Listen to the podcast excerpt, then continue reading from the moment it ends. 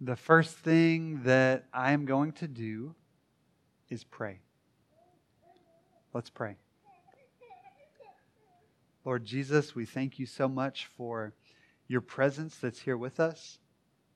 Lord God, as we get into your word, I pray that it would be living word in our hearts as you're communicating to us, God. We don't want to just read the words on a page, but we want your living, breathing, life giving word to be planted deep in our hearts, Lord. And as we receive that, I thank you that it's going to bear fruit in our lives that glorifies you, brings praise and honor to you, God.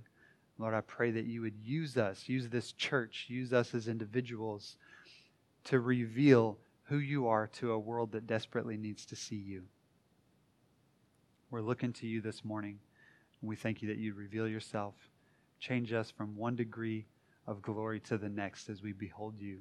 In Jesus' name, amen. Amen. Well, so if you've been with us over the past few weeks, you know that we're in a series that is spectacular. It's huge, if I could quote the president. It's been awesome. We're talking about Jesus being supreme, Jesus over everything. And we've been looking specifically at the Apostle Paul's letter to the Colossians. So we're in the book of Colossians in the New Testament. And we're talking about themes that come up in that. And it's all based around this idea that Jesus truly is over everything. Jesus is supreme. And we're going to talk more about that here in a second. But as we've been getting into this, we're slowly getting a little bit further into okay, if Jesus is supreme, what does that mean for us? And wh- how do we live under that? How do we act as people who know that Jesus is over everything? And this morning, we're going to be talking about prayer specifically, about prayer.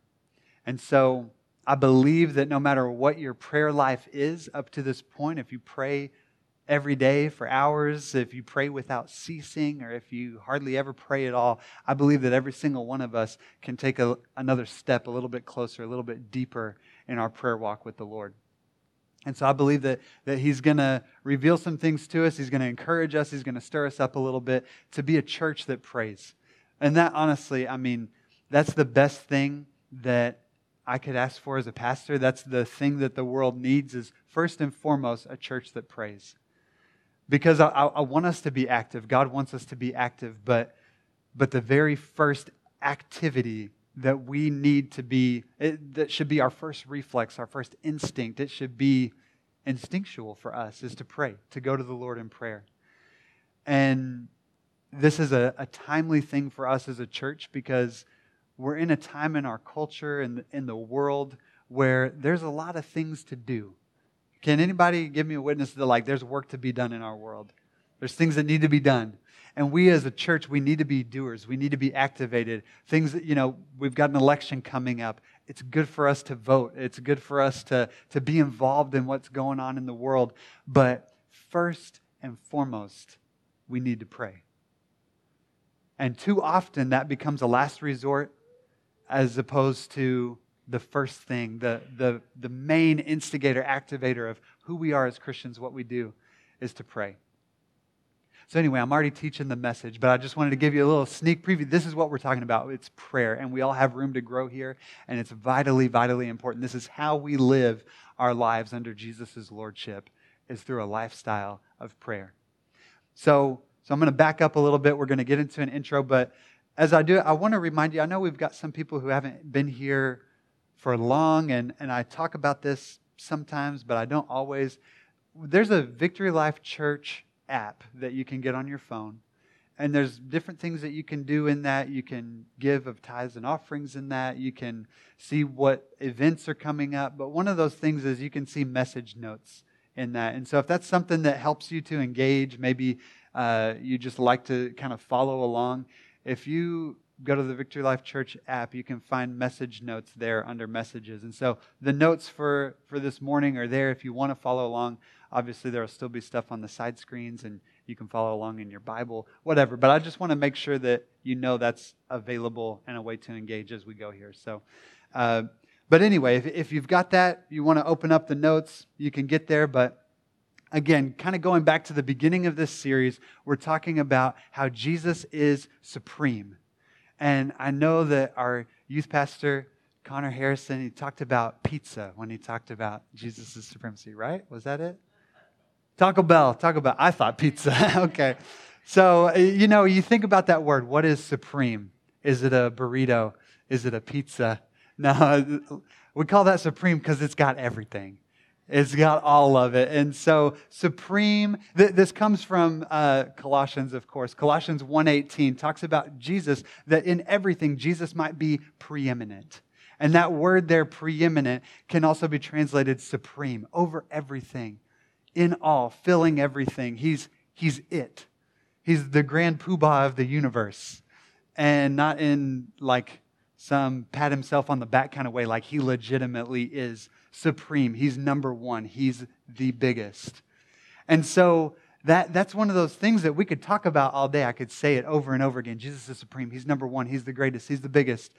But what we're getting into now, what Paul even is talking about, is okay, if Jesus is preeminent over everything, if he is supreme, if he's this big, what does that mean for us? What, what does that need to look like in the life of the church? What does that need to look like in the life of a Christian? And so we've talked about Jesus being supreme, number one, over everything, filling everything. Everything that was created on this, in this world, everything seen and unseen, it came through by him. He's supreme. And we talked last week about how he's also sufficient. If he is supreme and over everything, he also is enough for everything that we need. We, you and I, we do not need Jesus plus. We need Jesus. We need him, him alone. There's nothing else in this world that's going to add to what he's already done for you. When he said it is finished, he meant it. It's finished. And of course, he's got us on this journey of maturity, of perfection, of completion but he's the one, just like he started a good work in us, he's going to be the one that's faithful to complete it. We don't need Jesus plus, we need Jesus. And so, if Jesus is supreme, if Jesus is sufficient, how do we as the church, as his people, how do we live out that reality? Because it's not just an idea to talk about way off in the universe and after we die. Jesus being supreme is a reality that needs to be lived right now. Jesus' supremacy needs to be seen in Boswell, Oklahoma on October 18th. Is that where we're at? On October 18th, 2020, Jesus' supremacy needs to be seen and felt and experienced in and through his people. How do we do that? And we're talking about prayer. We're talking about prayer this morning. And so here's the deal as we talk about prayer, let's just first and foremost, let's go to the book of Colossians. That's what we're talking about here, right? Colossians 1, I'm going to start in verse 9, and we're going to read a prayer that Paul prays over this church here starting in verse 9, going up to, to 14. And so, from the day we heard, we have not ceased to pray for you, asking that you may be filled with the knowledge of his will in all spiritual wisdom and understanding, so as to walk in a manner worthy of the Lord, fully pleasing to him, bearing fruit in every good work and increasing in the knowledge of God. May you be strengthened with all power, according to his glorious might for all endurance and patience with joy, giving thanks to the Father who has qualified you to share in the inheritance of the saints in light. He has delivered us from the domain of darkness and transferred us to the kingdom of his beloved Son, in whom we have redemption, the forgiveness of sins. Paul is saying a lot here. There's so much to unpack. We could preach a whole series, not just on the book of Colossians, but on these verses right here. There's so much that he's saying. But to start, to bring it back to verse 9, the very beginning point, from the moment we heard about you, we have not ceased praying for you. We've not stopped praying for you. And so we're going to talk about prayer this morning. And before I get into this, I, I want to say we're, we're going to talk about what prayer does to the life of a Christian, how, how a lifestyle of prayer changes us, forms us, what it does to us, why we pray, what it looks like. But something that I'm not necessarily going to get into this morning is necessarily how to pray. Okay? We're not going to get into the how and the specifics. That's other topics for other times. I will refer you to one of Pastor Duane's series called Lord Teach Us to Pray. If you want to get deep into the how do I pray? How do I pray effectively? Lord, teach us to pray from Duane Sheriff is a wonderful starting point for that.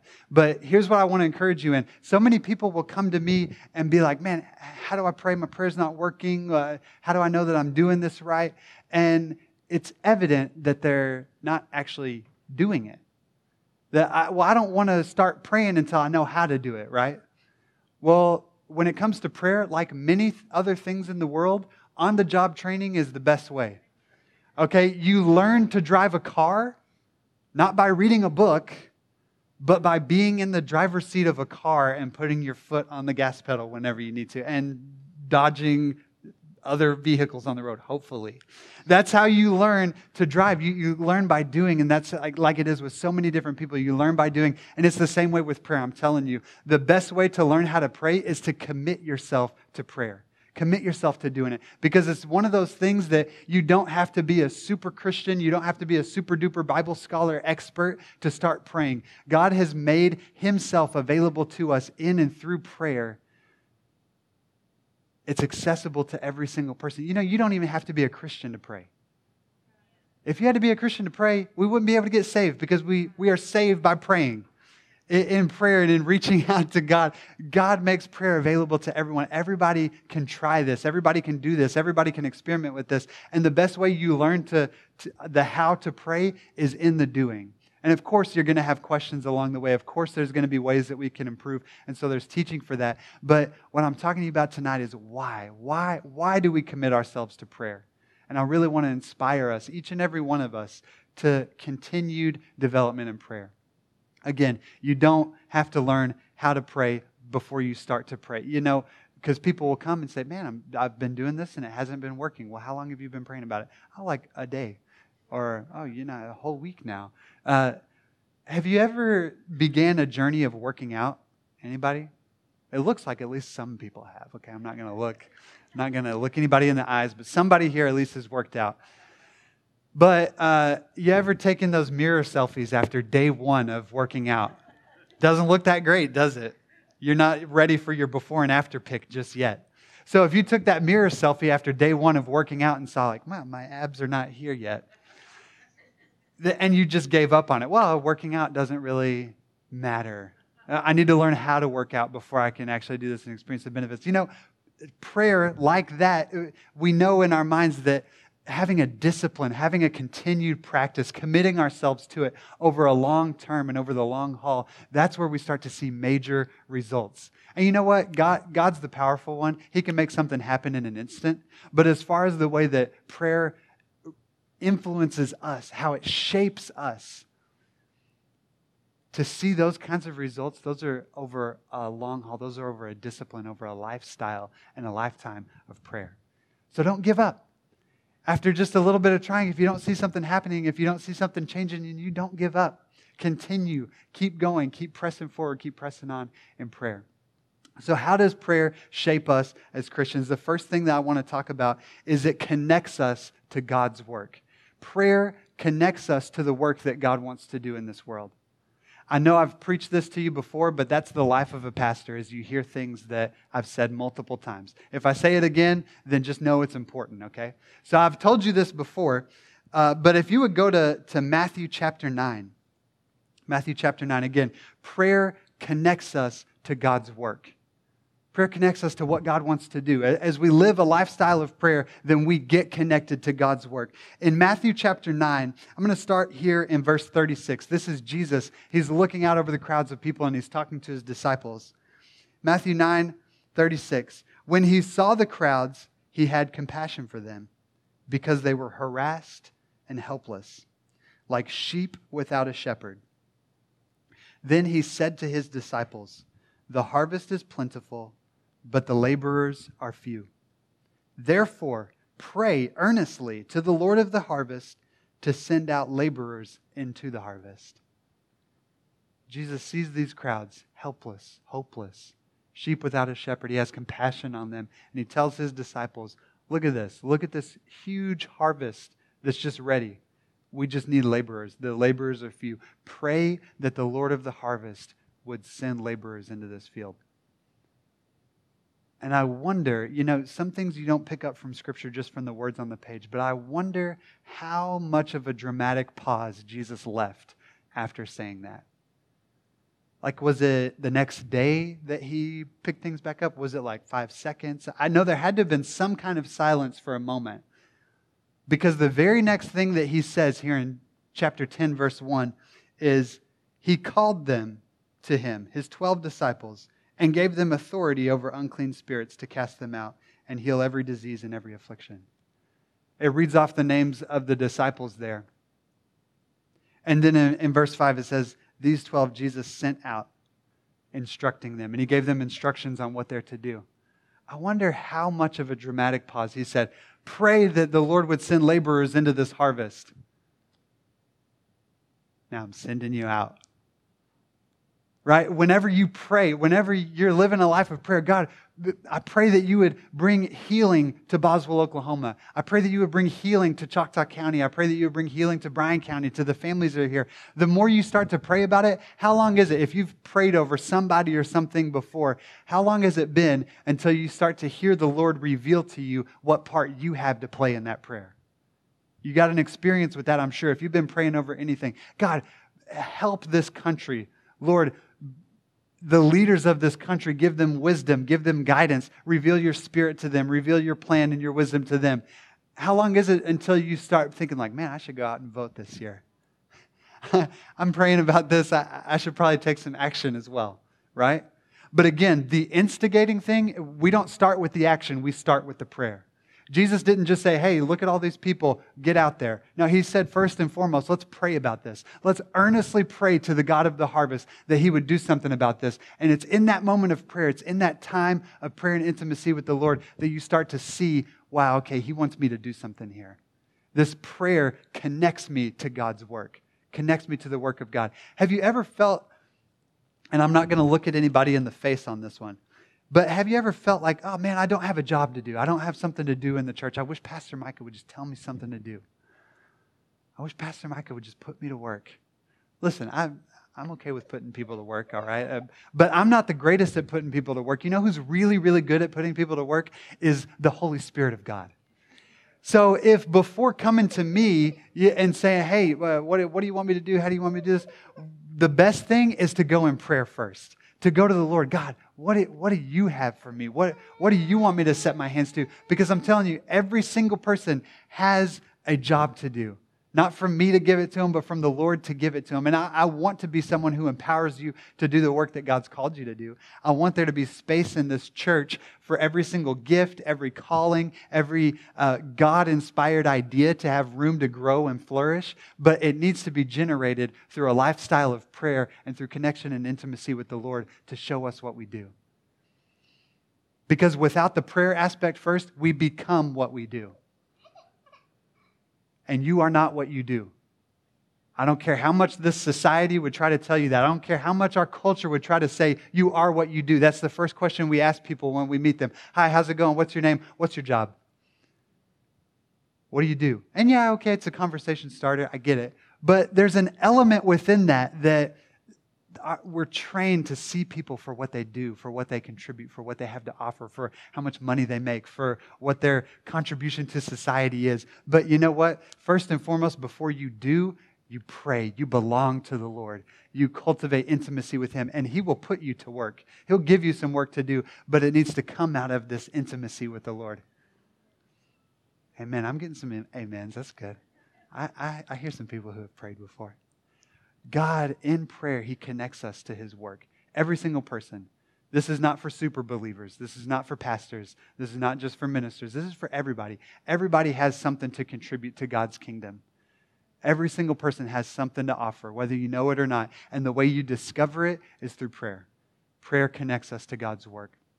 Another thing that a lifestyle of prayer will do is it will connect us to God's word prayer connects us to God's word. This is the reason why every single message that I'm going to preach or anytime we get into to the scriptures together, we pray. We pray, God, I pray that you would bring revelation from the words on the page, from the, the things that we're going to be saying. I pray that you would bring revelation because it's His Holy Spirit that reveals things to us. It's in prayer, it's in intimacy with Him that He connects us to what His Word is. Have you ever, I, man, I have to catch myself doing this all the time. Uh, you know, every single good task can become some kind of spiritual ritual that we just you know don't think about. There will be times that i'll get start getting into scripture and i'm like okay it's just it's time to read my bible today. Let's start reading something. And i'll start reading i'm like well, i'm not getting anything out of this. And you know it's it's not always to get something out of it but sometimes the lord will catch my attention a little bit and be like hey time out have you prayed are you praying right now are you reading prayerfully are you reading to listen to hear, to see what it is that I'm saying through this. Because, y'all, without the Spirit of God, this is just words on a page. Without God's Spirit of revelation, this is just words on a page. Atheists can read this cover to cover and get nothing out of it except for ways that they can argue with their Christian friends.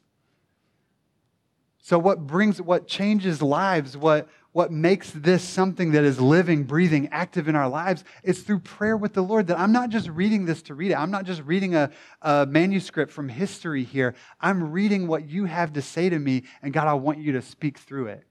So, submitting ourselves prayerfully to the Lord, it connects us to what the Word is. Because too often we do just, just call this the Word. And y'all, I'm not trying to say this isn't the Word. This is life, Holy Spirit inspired words of God. But you know that the Word made flesh is Jesus Christ. This Word lived and breathed and moved is Jesus Christ. Here in a second, we're going to talk about the Word of the gospel. His gospel is the Word. The, the good news of who Jesus is, what He's done to us, for us, that is the Word. That's the Word. And that's, that's what starts to be, plant seeds in our lives and starts to bear fruit. So it's through prayer that we connect to the Word. Not just words on the page, but the living, breathing, the life of the Word, the Spirit of God who's made his dwelling within us. It's through prayer and a lifestyle of prayer that we connect to that. Coming back to this, this scripture as, as Paul is praying, uh, and so from the day we heard, this is verse 9 again, from the day we heard, we've not ceased to pray for you, asking that you may be filled with the knowledge of his will in all spiritual wisdom and understanding so as to walk in a manner worthy of the Lord, fully pleasing to Him, bearing fruit in every good work, and increasing in the knowledge of God. Y'all, the, the stakes are high here. The stakes are high for us to be connected with the Lord. He said, so that we would live a life worthy of God, to walk in a manner worthy of the Lord. Does that sound daunting to anyone else besides me? To walk in a manner worthy of the Lord. You know, He's worthy of quite a bit. He's worthy of a lot, of a lot more than I can give, a lot more than I have to offer. He's worthy of it. And so, what is it? What, what on earth would make it to where I could possibly live a life that's worthy of the Lord Jesus Christ? Nothing I could do on my own strength. Nothing I can do. There, there's nothing I have to offer. So, what is it that, that would bear fruit, that would make fruit start to sprout out of my life that brings glory to God, that is worthy of Him. It's, it's in the Word. It's found in being connected in the Word. I'm going to back up a little bit here in Colossians. You know, uh, we're talking about prayer this morning. Paul talks a lot about prayer here, okay? So in Colossians 1, verse 3, we always thank God, the Father of our Lord Jesus Christ, when we pray for you. He's still talking about prayer here. Since we heard of your faith in Christ Jesus and of the love that you have for all the saints because of the hope laid up for you in heaven. Of this you have heard before in the word of the truth. Everybody say the word of the truth. The word of the truth, the gospel, which has come to you, as indeed in the whole world it is bearing fruit and growing. The word of truth, the gospel, is bearing fruit in the entire world and it's growing, as it also does among you, since the day you heard it and understood it. The grace of God and truth.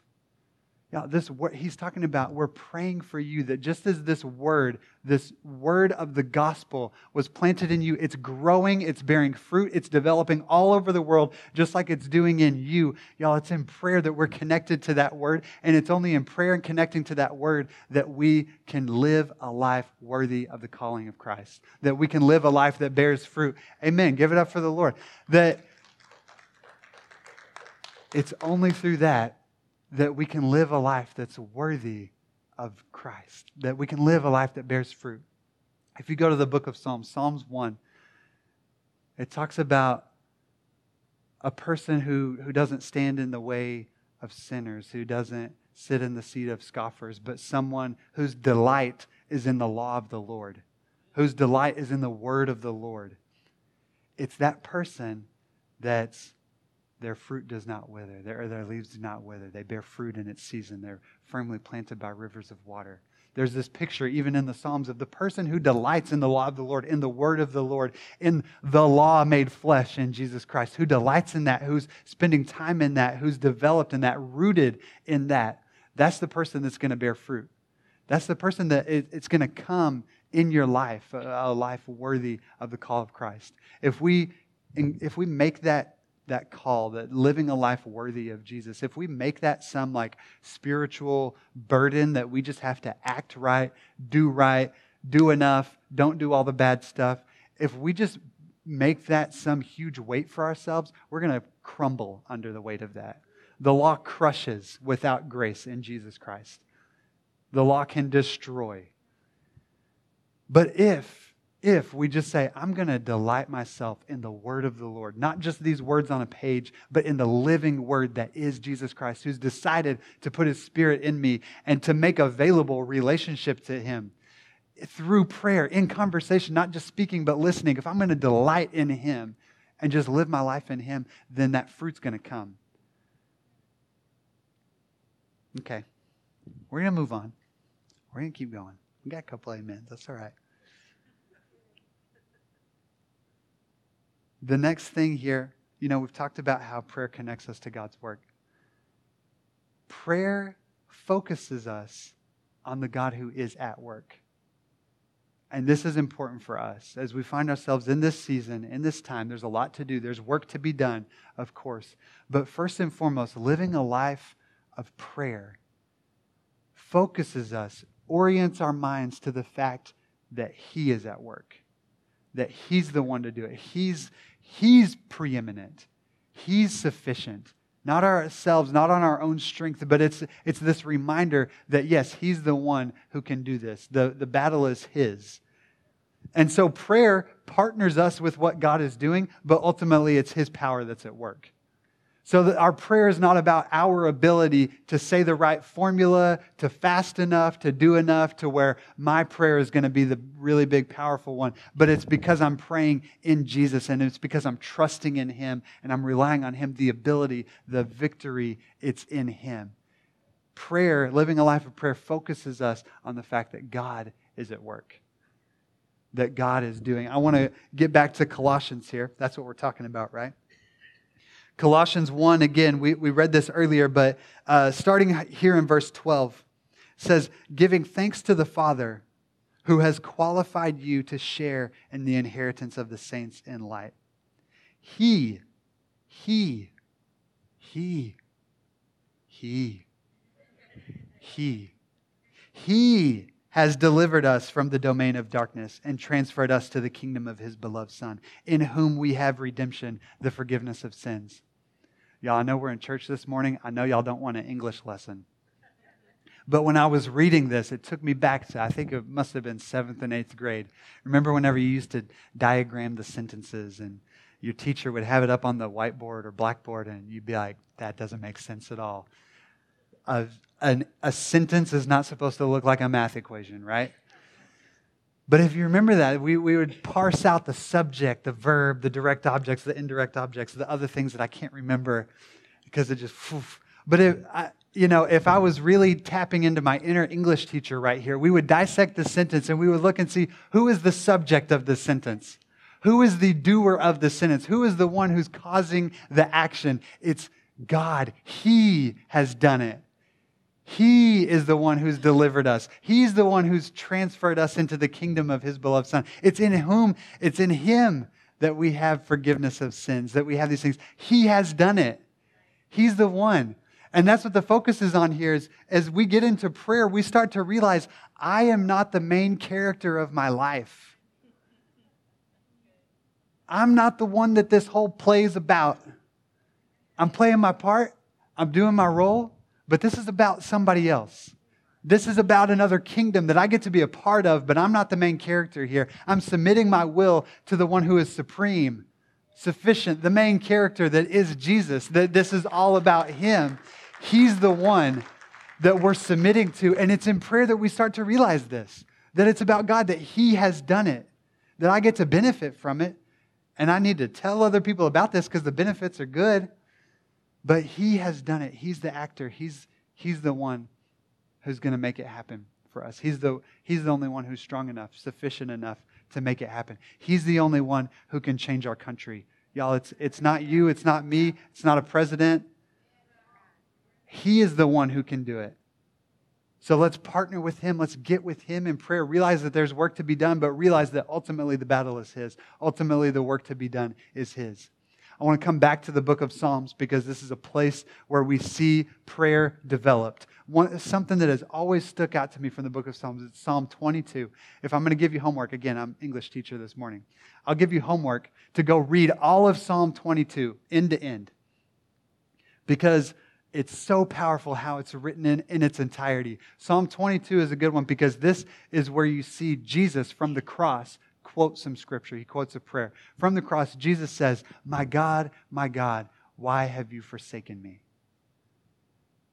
Has that, has that ever cut somebody to their heart a little bit hearing Jesus say that? That was one to me. I was always like, oh my gosh, what is going on here? For Jesus to say, My God, my God, why have you forsaken me? So many people in church would rebuke Jesus for that. Oh, ye of little faith, Jesus. God would never leave you or forsake you. Scriptural. Great. We can slap people with scripture all we want, all right? I know it happens at church. Someone would try to slap Jesus with scripture on that one. But you know, Jesus wasn't just saying that in that moment, God, you've forsaken me. Jesus was quoting a prayer that didn't end with that sentence, that had its completion at the end of that psalm. I, I, want you to read the whole thing, but if you go, the last verse of that psalm says, He has done it. He has done it. So even in that moment, Jesus, in this dark, depressed, difficult, painful time on the cross, to be able to, to quote this prayer that, that the church, the, that God's people had quoted for years and years and years to say, My God, my God, why have you forsaken me? But finds its completion in the fact and the truth, knowing that God has done it. And that's going to be declared to a generation yet to come that He has done it even in that prayer, there's this knowing, there's this understanding in prayer that He is the actor, that He has completed, He will complete, He is the one to do it, He has done it. So let's not rebuke Jesus. All right? You don't want to do that. But again, in prayer, we get this reminder. In a lifestyle of prayer, we get this reminder that yes, there's work to be done, but it focuses on the fact that He is the mover, He's the doer, it's in His power, it's in His strength that we're fighting. We can't forget that. So, this is what prayer does to us. If you go to Colossians, you know, um, Paul just kind of bookends this whole thing here. We talk about prayer being a theme of Colossians. In Colossians 4, uh, verse 2, he says, Continue steadfastly in prayer being watchful in it with thanksgiving. At the same time, pray also for us, that God may open to us a door for the word to declare the mystery of Christ, on account of which I am in prison. He bookends the whole thing. Starts with prayer. I'm praying over you. This is what my prayer is for you. Hey, continue steadfastly in prayer, even for us. This whole work of the Christian life, of us submitting our lives to the supremacy of Jesus, this whole thing is lived out in prayer. Prayer is the beginning of the Christian walk. You know, nobody begins a Christian walk without first crying out to the Lord. Uh, it begins in prayer. The Christian walk begins in prayer and it is sustained and it's continued in prayer. It keeps going the same way that it started. And this is what he, he encourages this church in. Continue steadfastly in prayer. And what prayer does to us, it, it connects us to God's work. It connects us to God's word. It focuses us on the fact that God is at work. That's what prayer does to a life of a Christian. That's what a, a life that is living for God, living under the supremacy of Jesus. That's what it looks like. One that is aware, connected intimately with His Word, connected intimately with His work and what He's doing in this world, and connected in the, in the fact, the truth, to be thankful, to be assured in the faithfulness of God. Just like we were singing this morning, that God is faithful, He's at work, and He's going to complete His work. That's what a life submitted to Jesus' Lordship looks like. And so, this is my encouragement for us tonight. This is the re- uh, this morning. Sorry, we've been doing too many night services lately. Is wherever we are at, let's focus on praying. If you pray all the time, great. Let's do it some more. Let's continue steadfastly in it. Let's remember that encouragement. If you're like, man, I haven't done this, I, I don't know where to start, I don't know what to do, just start get going in prayer. As you go, as you start to get behind the wheel and see what it's like, yeah, there are resources available to look at more how to pray, what to do. Uh, you know, you could look at uh, Jesus in the Sermon on the Mount telling his disciples, when you pray, pray like this. And you can go start with the Lord's Prayer. Hey, I don't know how to do it, but let's start with this and see where that takes me. Go to the book of Psalms that are prayers. That there are resources available to you, but whatever it is, start something. Start. Get going. The, the best way to learn is to get behind the wheel and see how this thing drives. And if, if I could have the uh, ministry teams go ahead and come up, I'd like the ministry teams available here because my encouragement right now, I'm going to pray over you, but what I want to encourage you in is to come forward anytime that we do this. I want you to feel free to come and receive prayer from people who are believing in the power of prayer, people who are believing in God. Receive prayer for one another. Even if you don't come forward, find someone here that you know can agree with you, can pray with you. You know, I think that uh, as we go to church for a while, strangely enough, you know, okay, if I'm if I'm wrong, fine. But this is my suspicion. My suspicion is that we start to stigmatize coming forward for prayer right? Oh, it's at the very front. If I go forward for prayer, people are going to know I have a problem. God forbid anybody know I have a problem. All right? Listen, we all need prayer for something. And if it helps destigmatize it a little bit, Callie and I need some prayer for something. We're going to go up after. But I, y'all, in our church, I want it to be the coolest, most fashionable, most awesome thing to come forward for prayer to be able to talk to somebody to say, I need prayer in my life. To be connected, you know, uh, here at the beginning of the year, we're going to be starting full force life groups, connecting with one another in homes. One of the biggest things about life groups is that we pray together. I want it to be the most commonplace, natural, fulfilling thing for us to be like, yeah, I got some needs and I want to go to the Lord first. I don't want prayer to be my last resort. I want it to be my first my foremost that I'm going to the Lord. And yes, I want somebody to agree with me, and I want us to pray together because, y'all, the church, as it lives for Jesus, is committed to prayer. And so I don't want this to be stigmatized. I don't want anybody up here to go talking in the lazy heifer about what people are praying about. Okay? Y'all got that? Everybody's got that? Okay. So th- what's prayed about up here is going to stay here, but it's going to stay in agreement. And I don't want anyone to feel stigma or, you know, I got problems if they're coming for prayer. Newsflash, we all have problems. And newsflash, Jesus is the answer to those problems. So that's, that's my altar call, is just come to the altar is what, whatever it is, find some prayer for it this morning. Commit yourself to prayer. Even if it's just, hey, I want my prayer life to develop. I want to grow in this. I want to develop in this. Come, receive some encouragement, receive some prayer over it. We are the church. We are committed to prayer. If we are living for Jesus, we are praying. And so it's a good and beautiful thing to come and do this. So if you would, I want to ask you to stand. And I'm not going to ask everybody to bow their heads and close their eyes and raise their hand for anything. I'm going to do that in future services. I'll, I'll, continue to, to pray over people, but my altar call really is find somebody to pray with you this morning. Whether it's up here, whether it's with someone, a friend that you trust, you can come talk to me after me and Callie are done receiving our prayer. But receive some prayer this morning. Go to the Lord. Let's develop that. Let's flex that muscle as a church that God wants us to grow in, He wants us to develop in. But just what I want to speak over you as we go from here and as we're dismissed, I pray that the Lord would direct each and every one of your hearts into the love of God and into the steadfastness of Christ. In Jesus' name, amen.